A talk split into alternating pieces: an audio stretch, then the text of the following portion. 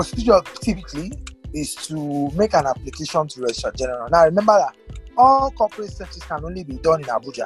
Yes, the CAC might have branches in every state, but don't make the error of saying that uh, Corporate Affairs Commission, Lagos State. Every search must be done at the headquarters.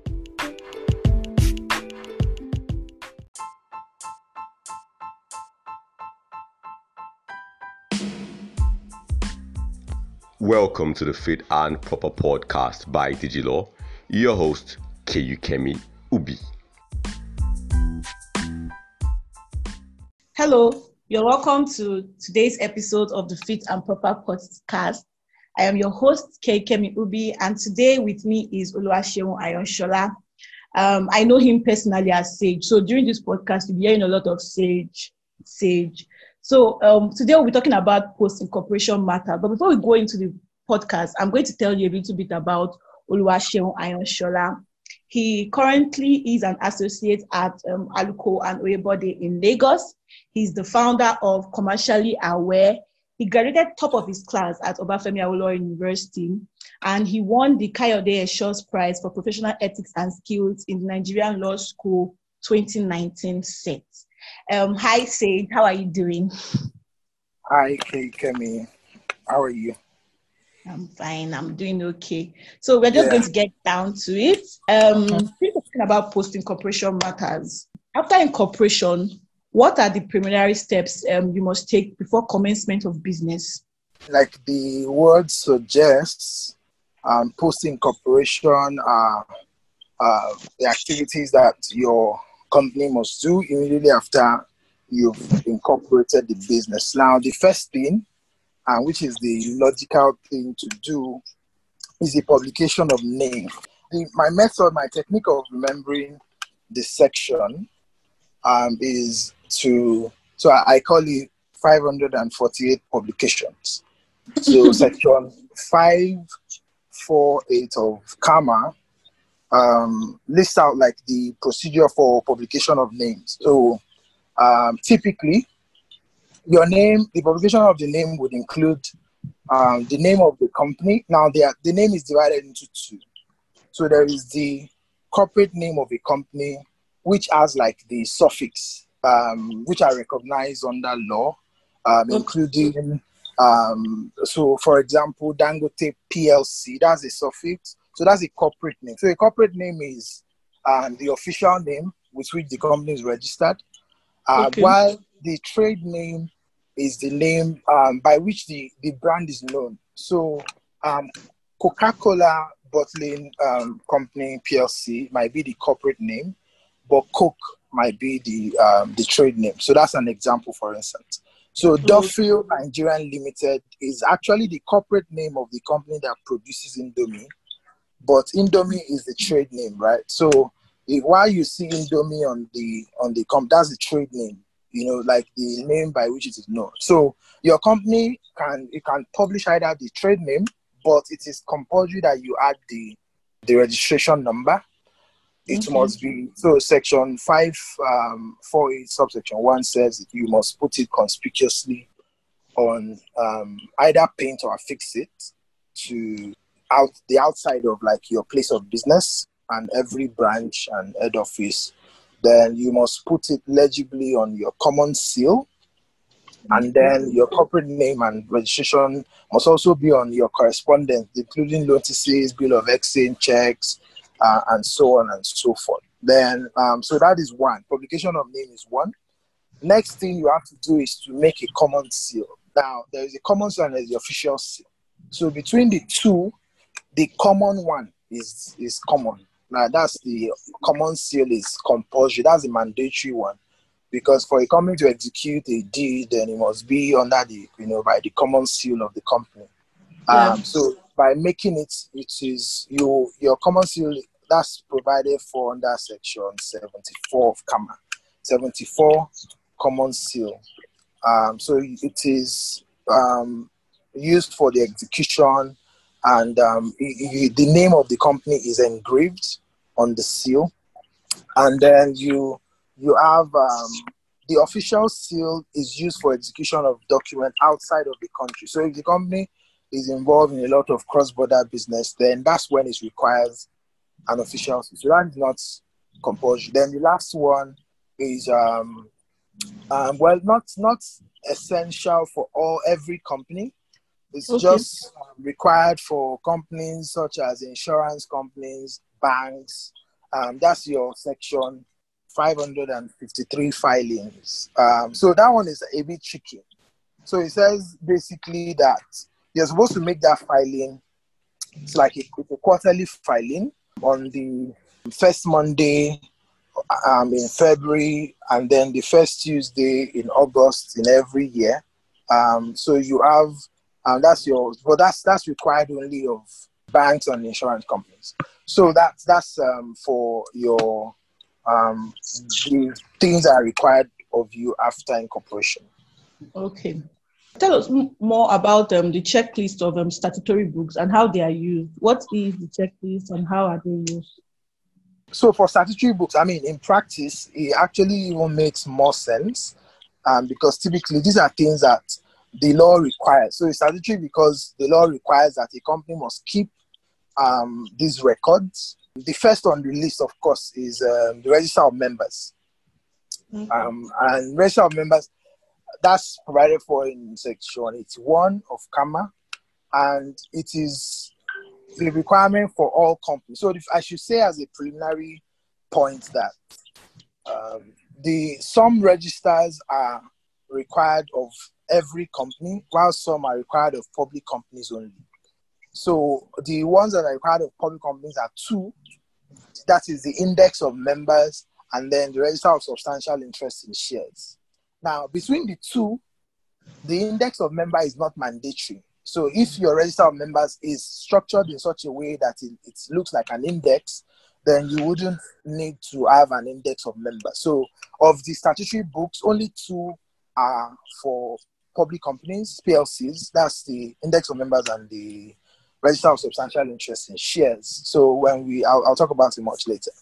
So for the first one, first statutory book will be register of members. And you know in Nigeria, membership of a company is by registration. So um, the mere execution of a of a share transfer document, either by deed of um, assignment or deed of transfer, um, would merely make you a shareholder. But you don't become yeah, you don't become a member of the company until you have been registered in the register of members. So until one is registered, the company only recognizes the person whose name is on the register.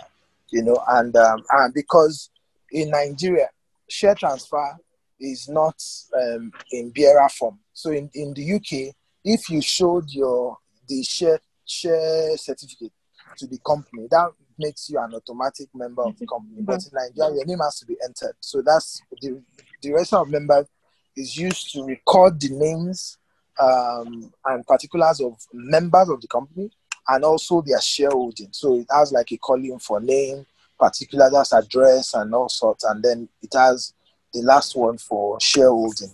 Then the next one is the index of members. Now, the index of members, like I earlier said, is for public companies.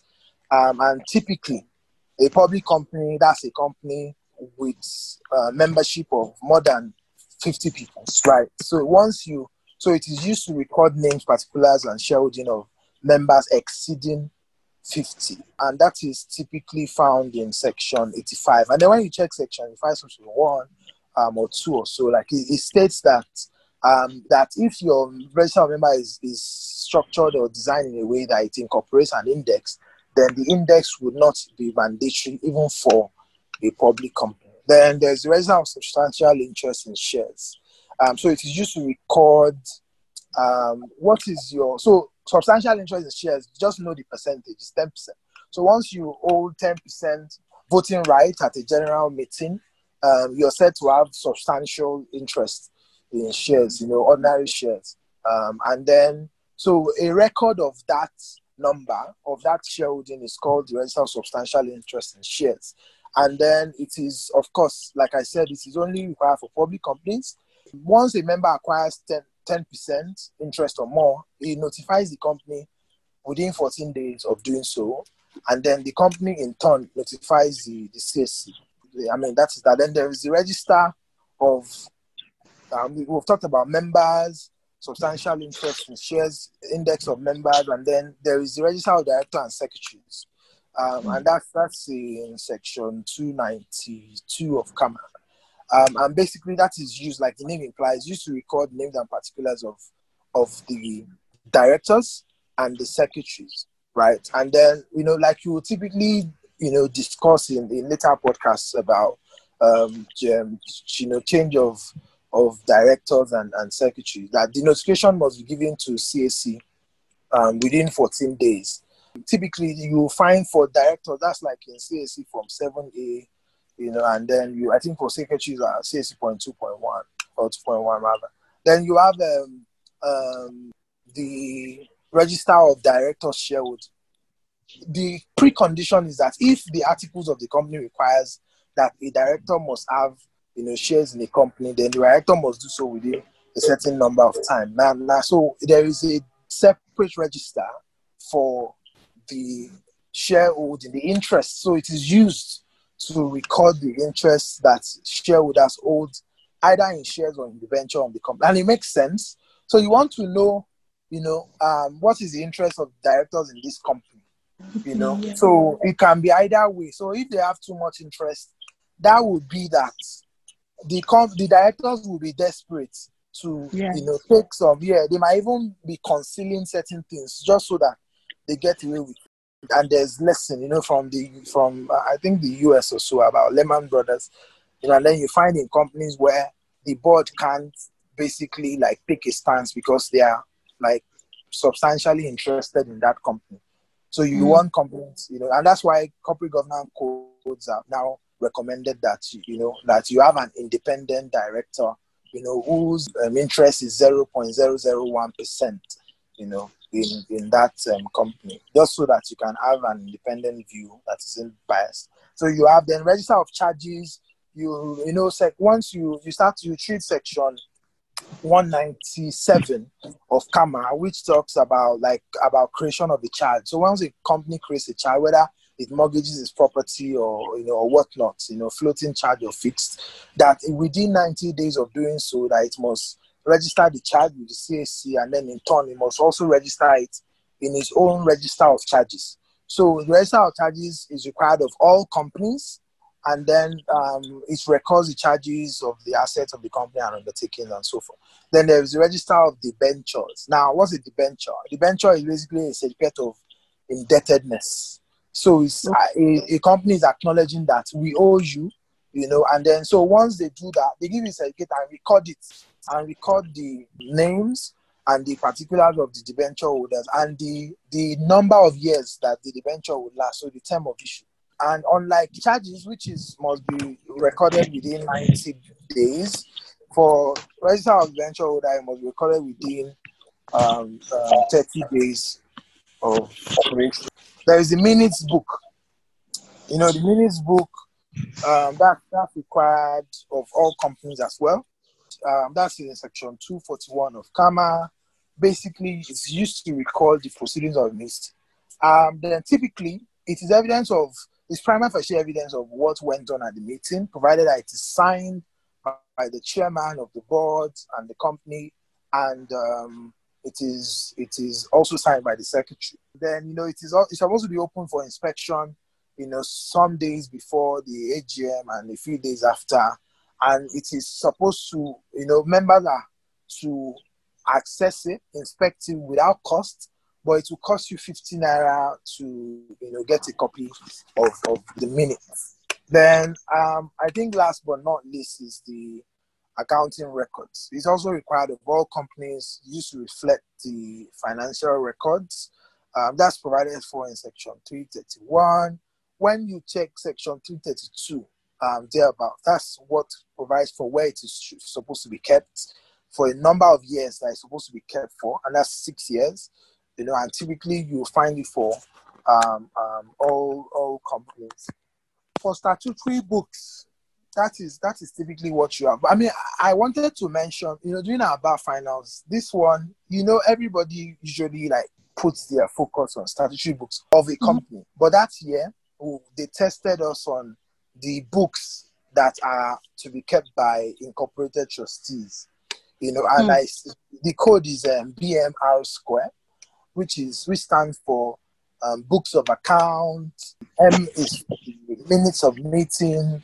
R is register of members and then register of trustees. So BMR square, and you'll find that in in um, regulation 77 of the company's um, regulations at 2012. So you typically, um, so that's that's just that. That's just by the way. Yeah. Um, I, I think I've addressed your second question. Okay. All right. Okay. Thank you for that, Sage. So, like, how do you convert companies? Like, how do you move from private to public and all rest? How do you convert companies? The, the procedure is largely the same across board with just a few changes here and there. Um, mm. For three of, of the conversion procedures or processes or types, if you like, special resolution is required. Then the last one requires unanimous consent, and that's when you're moving from limited to unlimited. So, what are the types of conversion? The code is PLUP, and which stands for P for private to public, L for limited to unlimited, U for unlimited back to limited, and then um, P for public to private. And that's section 50, section 51, section 52, and 53. So section 50 is the first, which is for private to public. And, and that's the most common one, right? Mm-hmm. And yeah. so what's the procedure for um, conversion from a private company to a public company? And, and the question would be, I mean, why would the company want to convert?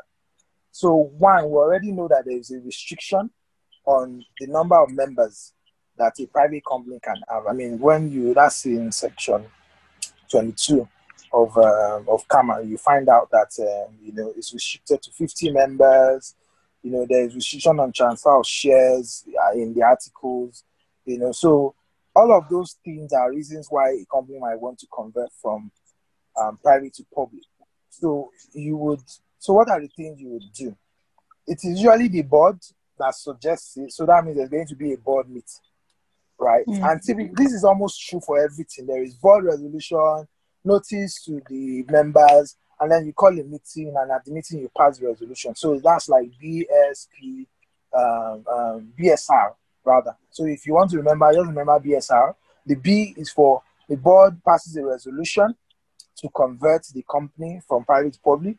The S is the secretary issues notice of extraordinary general meeting. The R mm-hmm. is that you know the resolution, special resolution, or if you like, that's um, special resolution is passed at the general meeting, and the what you call consequential alterations are made in the articles and, and memorandum. Now they are consequential because when you look at the uh, memo of a company, the memo of a company typically contains, you know, like the name, the address, the registered address, the object, and, and, and whatnot. If you are a private company, say the name of the company is um, Dangote Limited. So if you're converting to a private company, the name clause will change. So the mm. address may be the same, but name clause will change. So you con- so that's that's what the first consequential alteration in the memorandum of association next thing that would necessarily change might be the object, you know, but that is not a compulsory alteration. The object may be the same. Then the next thing would be the type of the company. So the company is a is a is a private company limited by shares will most likely change to company is a public company and you know, limited by shares, and then you have the the shareholding and and this is also true in practice. So a private company could have incorporated this with 10, 10 million naira. So okay. converting it might not change it except it is below the required amount. So it's 10,000 for for private company and 500,000 for public. So if your share capital is below that, then that means that you have to raise it above as a public company. You know, so so typically that, that that's also um, something that might change. Then in the articles, we know that the articles restrict transfer, so you have to take that out. So that that restriction on transfer of shares may change. Then voting rights, you know, would likely change. Then you might want to remove preemption, right of preemption, which is to offer your shares to a member of the company before you offer it to the public, which you call right of first refusal, would also change. You know, then so that is that is typically so that's about consequential alteration. So once you have done that, then you will now make an application in form CAC 2.7. So that's the um, form for registration and conversion of companies. Then if you if there is a need, I mean if you remember section 31 or so, yeah, 31, that's the procedure for change of names. That mm-hmm. section in a subsection, it says that the a, company will not need to change its name if the only thing that is changing is just limited to PLC. So if it is Dangote Limited before, and you are converting company to Dangote PLC, you would not require a change of name application. I mean, that section clearly says so in one of the subsections. So if but if you're changing it from Dangote Limited to Aliko PLC, so that's basically changing more than just the suffix. Then mm. you require, you know, a CAC 1A. CAC 1 is that one for search and, and, and name availability check, right? Then CAC 1A is for when your change of name and availability check. So that is when a company is changing its name, the form that it will use is the CAC 1A, and then you would also have a separate application to the Registrar General, you know, for, for that reason. So you have that. Then the next step will be now remember that the memorandum and articles would, be, would have been altered. So the alt this a stamped, duly stamped, you know, MEMART as altered would also accompany application. Then there will be a written statement on oath by you know the director and the secretary, you know, stating that you know the the the paid up capital of the company is not less than 25% of the authorized share capital and, and so forth. The next one will be a, a declaration by the director and secretary, you know, basically saying that one, a special resolution that is required has been passed. Then the next thing will be that you know, the company's assets are not less than, you know, the aggregate of the unpaid capital and undistributable reserves. So that is like a statement from them. So both of them are they are in a simple statement, more like in a resolution format, saying that the resolution that's required, special resolution has been passed, and that the, the company's assets, you know, are not less than the unpaid capital and undistributable reserves.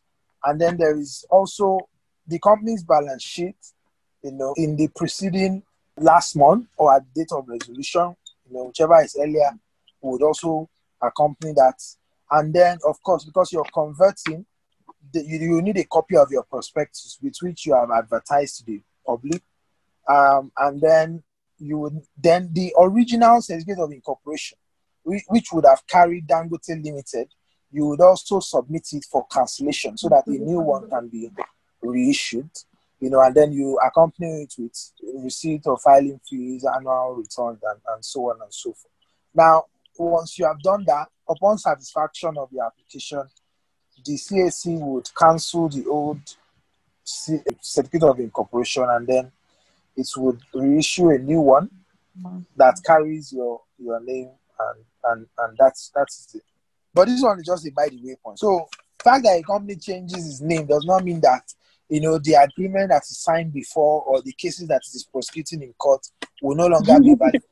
You know, so they will still be valid here. And the, I mean, that's in section 31, section 6 or so, or 5 or, or CAMA. So, um, yeah, then, you know, like I said, for conversion from limited to unlimited, so that's another tricky one. So I think I'll just do that one rather than like um, doing all the rest. So if you're converting from limited to unlimited, you know, of course, typically, like I said, there will usually be uh, board resolution and then followed by, um, you know, a meeting of yeah. the member. Now, a meeting of all the members of the company. Remember that what you are doing as an unlimited company, your your liability will no longer be limited to the shares that you have in the company they can now proceed against you individually to recover the debts of the company. So that's that's the meaning of unlimited liability. Meaning that if they have sold all the company's assets and they cannot now find anything again, they can sue the shareholders individually, you know, to recover the debts of the company. I mean, you cannot just come and say 75% of the people can agree why would I? Why would some people agree on my behalf that I should be exposed in that way? So that is why it makes sense that the, what is required from a company to go from li- limited liability to unlimited liability is the require is the vote of every member of the company. So that's unanimous assent. So it's so that's about the best way to remember it. So if, if if one person says, no, I don't agree, Yes. it can't fly. it cannot fly, oh my dear. Cannot fly. So it needs unanimous assent. Yeah. So that's it. That's what it means. You know. Uh, except you buy the person out. You know, like the person. Yeah, yeah. You, I mean, it, practically, that's what I would advise my client. So if you don't want to do, then sell your shares to us now. Abi now, you sell Yeah. your shares, then you won't be part of the unlimited liability, right? That's what you would typically advise. Yeah, but that's just in practice, and that, but that, that's none of that business. Well, the next thing will be, next thing will be, um, secretary would prepare, you know, the application. The application is the same form, CAC 2.7, and then you would um, lodge it with um, the registrar general in the prescribed form, and then you would require typically um, the following documents. Um, that's the prescribed form of assent by all the members would be there. Then there will be a statutory declaration by the company secretary, you know, um, and the directors that um, the assent which is required has been gotten, and that you know they've taken all the reasonable steps to um, get the the um, either by those members themselves or people that they've nominated, and then there will be you know of course the memo of the company has altered, you know, and duly stamped. Then of the only document that will follow will be evidence of payment of filing fees, uh, um, updated annual returns, and then the original certificate of incorporation um, um, of the company for cancellation. Yeah, so the company can, the registrar general cancels it, and then reissues you um, another one. Yeah, the other relevant type would be conversion from public um, back to private, and that's in section 53 of CAMA. Now, one point to note is that those who would be required, you know, is one of those rigorous ones because it's a public company and you're converting it back to private company. So you will need uh, members of the company who typically hold about 5% of the um, issued share capital. Now, now, that, that's very, it's actually quite important because issued share capital is the companies out of the authorized share capital of 500,000 naira.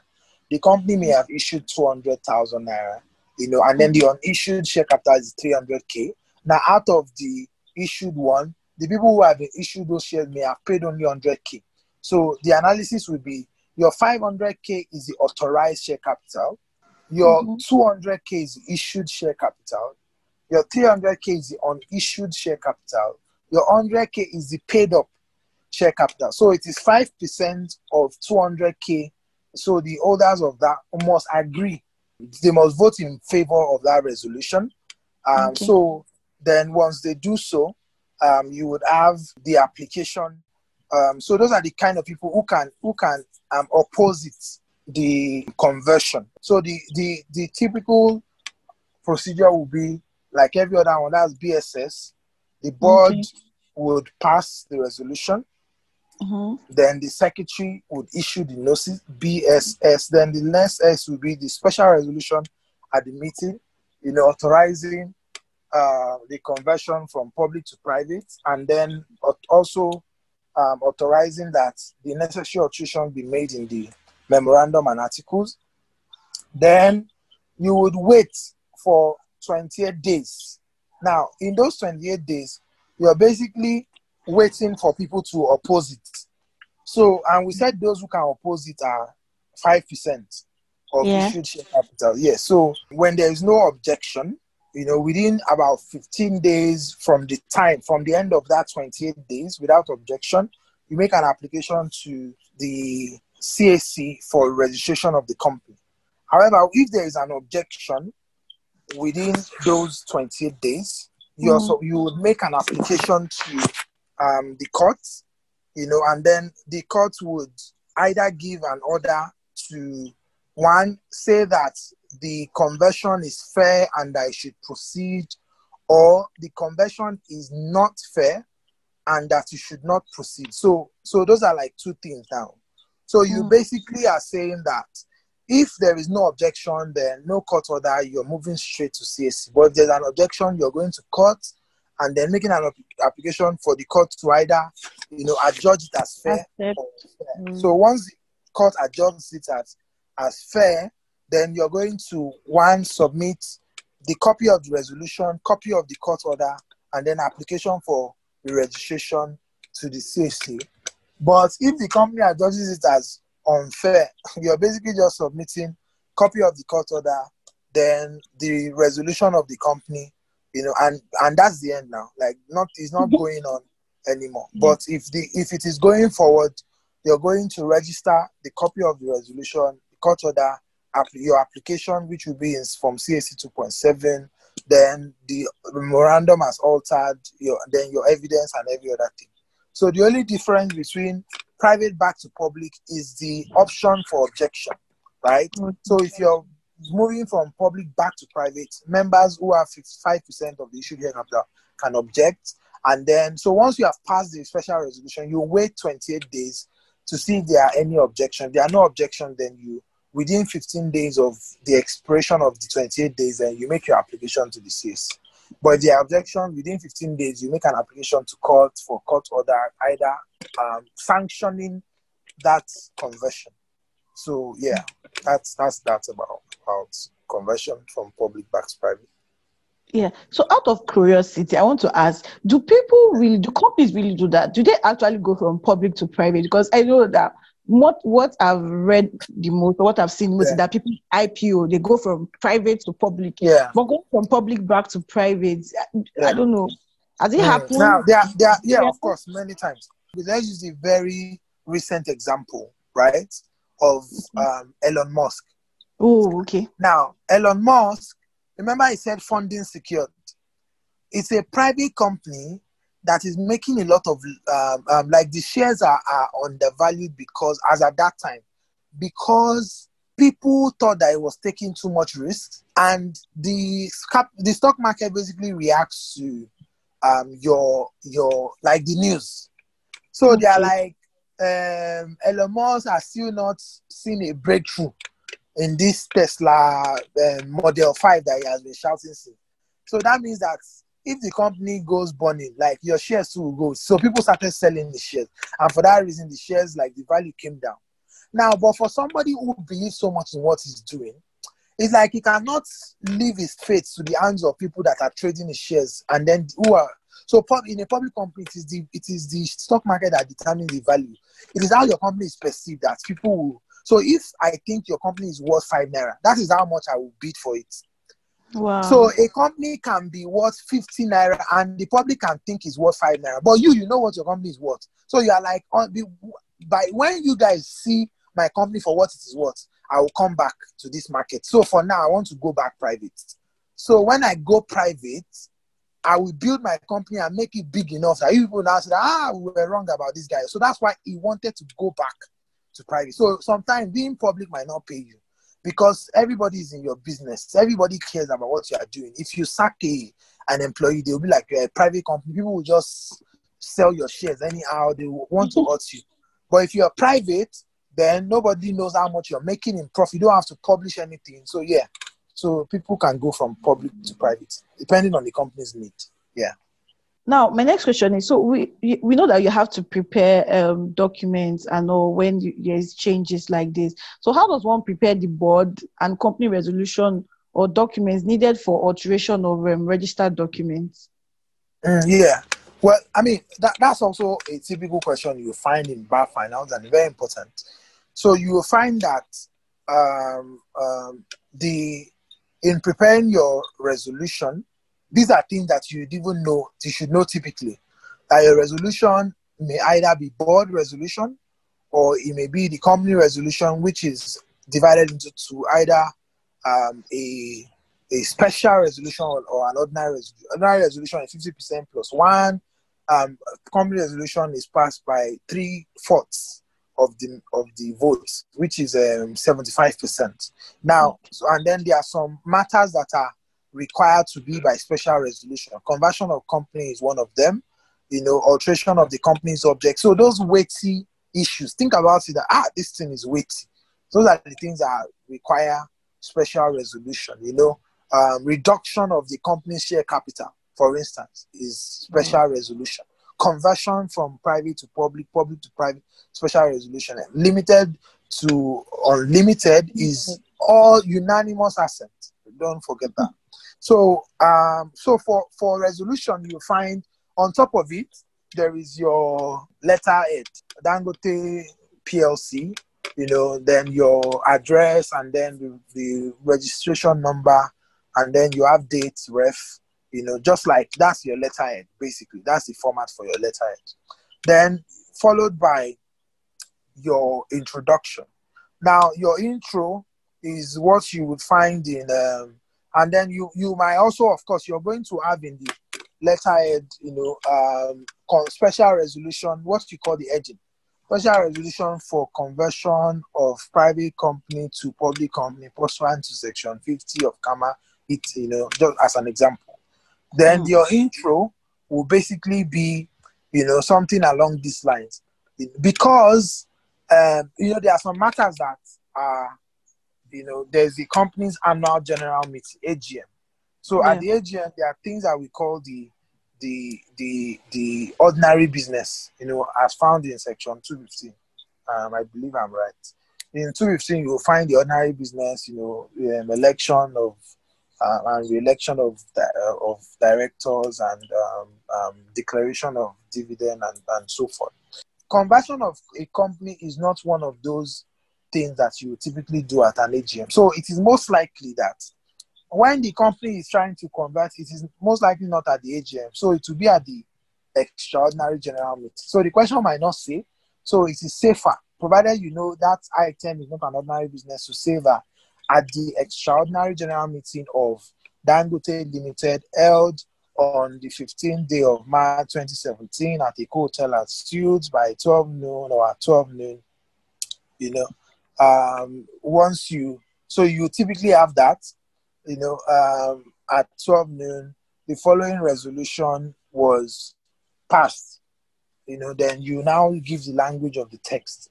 Now if it is conversion of name was passed that the name of the company B and is hereby changed from xyz to xyz you know, or that the company B and is hereby converted from a private company to public company. That the articles of association be altered by adding the words XYZ or by substituting paragraph X with paragraph or by deleting paragraph X and replacing it with a new paragraph X. You know, just so that's the language for mm-hmm. the main text.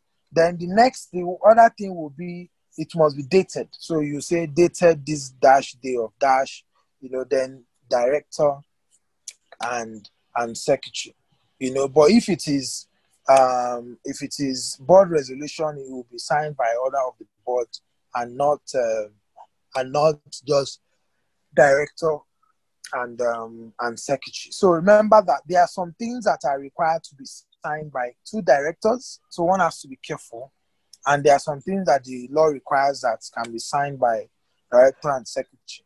So hmm. uh, so you you have to like pay attention to to that. Then you you typically have um, um, that for your for your resolution. Yeah. So that's that's basically your format, the format for drafting a resolution. Yeah. Okay. So, um, just so we have everything cleared up and we're not missing anything, yeah. Um, what other relevant documents does one need for the alteration of registered documents? Mm, now, typically, the original original document will be, apart from your special resolution, which you just drafted, of course, you need to submit the duly stamped memorandum and articles as altered. Now, um, and by duly stamped, that means you're submitting it for a stamp to be assessed on it.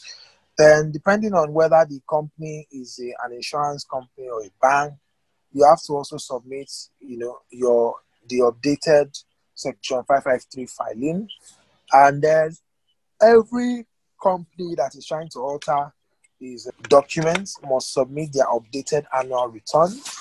And then, of course, you need to submit evidence of your FRC, that's your Financial Reporting Council annual dues. Yeah, mm. so those are typically, yeah, the, and then, of course, the receipt of, of paying payment of the prescribed um, filing fees as well. Oh, yeah. Okay.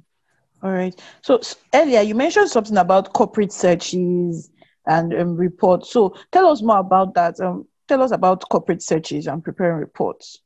By God's grace, you know, all of you are going to, you know, excel at your bar finals and you'll be ushered into the largest bar on the continent.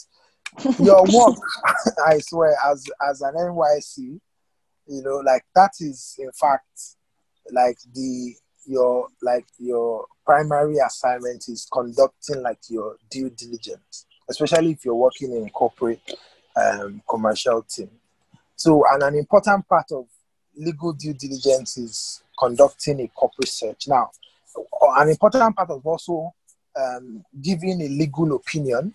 You know, for instance, like a closing opinion on a transaction. Recently, I was working on a transaction, and then you know, like we needed to advise the lenders that the company is duly incorporated. So you want to make those statements of fact.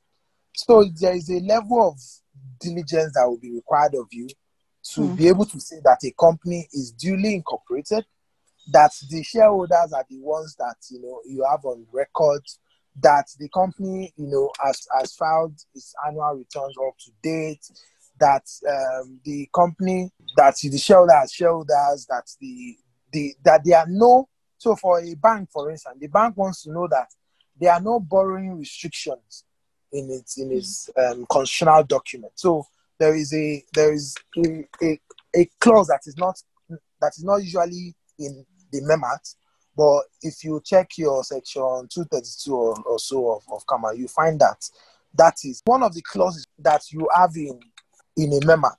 That's the restrictive clause. So your restrictive clause is one of those clauses that is not in every company's MEMART, but it's actually one of the. So that's the one that says that the borrowing powers of the company shall not exceed 5 billion naira. Now, for Zenith Bank, Zenith Bank is interested in knowing whether this company that is coming to borrow 10 billion from me, you know, hope there is no restriction in his at in his MEMART saying that he cannot borrow more than 5 billion. And for that, that means even an illegal contract for to start with and mm. which means that they can lose the five, the rest of the five billion, which they have just um, given out. So the company is very interested in knowing what exactly is um, there. So I mean that that is, that should be like uh, mem- requirement for MEMART. That's like section twenty-seven and twenty-eight. Find there. So for your MEMART, something for your corporate search, so I, I, what I just did was to tell you like what what's the importance of a corporate search. There is for legal due diligence to confirm the status, who the directors are, the priority of registration. So for instance, you want to know who registered the name first. You know, in change of name. Remember, if you register a name that is closely related to another name, so you went to enter Dangota, you know, something that's just confusing, or like you know, Niger chemist. Those of you that are familiar with the case Niger yeah. chemist and Nigeria chemist. Yeah, exactly. So if you wanted to, if the other guys wanted to find out that, see, we are the ones who registered this name first. It is through a corporate search that you find because you see when the company was registered and who has priority. So that's also in. Then you check borrowing powers. So what's the procedure for like corporate search? The procedure typically is to make an application to Registrar General. Now remember that all corporate searches can only be done in Abuja yes, the CAC might have branches in every state, but don't make the error of saying that uh, Corporate Affairs Commission, Lagos State. Every mm-hmm. search must be done at the headquarters. So it is Registrar General, Corporate Affairs Commission, Abuja, right? And then you would attach to your application to registrar receipts of uh, payment of that search report. That is the amount, you know. Now during Corona, like 5k or so. Typically, you would also need to obtain the certified true copies of certain documents. So, for example, you want to see CTCs of the certificate of incorporation, you want to see CTC of the particulars of you know directors, and you want to see CTC of statement of share capital. You know, you want to see CTC of the Um, that's CAC Form 7. And then you want to see CC of the memorandum and articles of association, right? Now, um, before now, Form CAC 1.1 has now incorporated old Form CAC 4, uh, 5, and, and, and 7.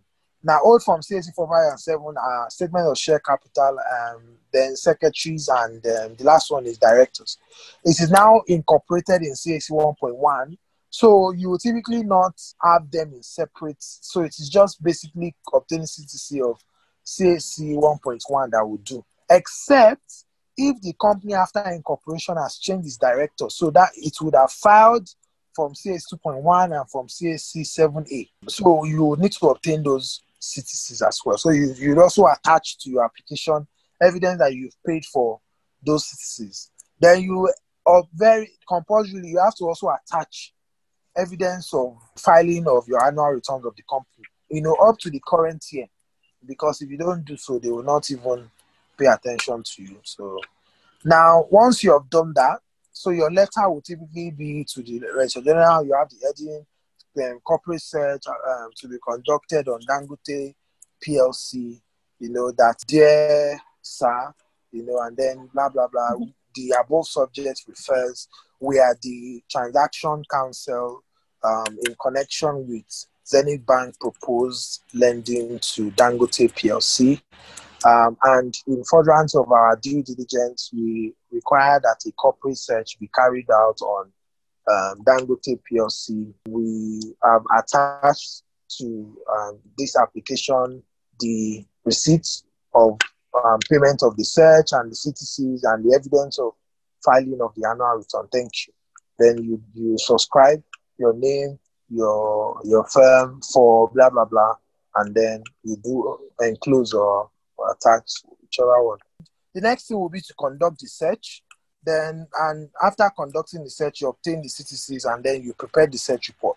So your search report is advisable that you have a covering letter you know, like on the letterhead addressed to your clients, which most likely be so the bank that has asked you to conduct the search report on Dangote PLC that, um, dear sir, we are glad to inform you that the corporate search report has been carried out on XSS, and please find attached the the report and a copy of the report and the statistics of the relevant document. Then you put enclose, you put the statistics of the document. Then you know the search report itself will have the letterhead, and then you write search corporate search report on Dangote PLC. Then the next thing will be to you now list it out. So you see the formats date of search, place of search, name of company, registered um, number, address, you know, date of incorporation object, and so on and so forth. So that's that's like the so you just learn the the mnemonics. You know, my mnemonic then was um, DPN, RRD, OPA, IEC. So just learn. You can use mnemonics to remember those um, structure. Okay. So, uh, what are the ethical issues arising from post incorporation matters? That's yeah. Okay. Yeah, for those of you who have already crammed your RPC, you just look at your section 14 to like 23 and see the relevant ones basically. Like that one is not even something you need to cram. So typically, like if you're doing a search report, you owe a duty, dedication, and devotion to your client, you know, which is rule 14.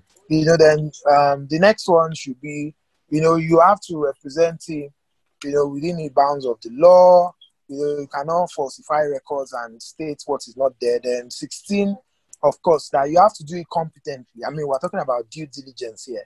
So you cannot mm-hmm. just go and do one wishy-washy search and say that there are no encumbrance when when in fact that the company is heavily encumbered. So you want to do your diligence, you know. You want to also keep the confidence. That's 17. You know that um, you cannot be doing corporate search reports on the company and find out that ah Dangote is a shareholder and you sharply go and tell somebody and you do insider trading and, and whatnot. You know, and then yeah, and then you you have conflict of interest. If there is a conflict of interest, you are already representing another client. That is 17 and 18, uh, and that's the confidence one. And then 22, you know, you cannot take instruction at the address and you know, and I mean at the the the you have to the, you can't call at the client's place. The, they have to come to your chambers, and yeah, those, those are the relevant issues. Yeah. Uh-huh. Today has been really enlightening. Thank you very much, Sage, for joining yeah. Yes, thank it's been great having you on today's episode. Right. Yeah. Great stuff. Yeah, I'm very happy to be to share. Yeah. Okay. So, and to our wonderful listeners, for today, we discussed post incorporation matters because you filled our feedback forms saying this is what you wanted to learn. We would love to discuss more topics that you find challenging. So, please fill our feedback forms whenever you see it online. If you have questions and suggestions, you can send them to us using our social media platforms. On Twitter and Instagram, we are at Digilaw. I hope you enjoyed today's episode. Until we meet again, I remain your host, Kemi Ubi. Goodbye. All right. Bye. And that's all for today's episode of the Fit and Proper podcast, a Digilaw production.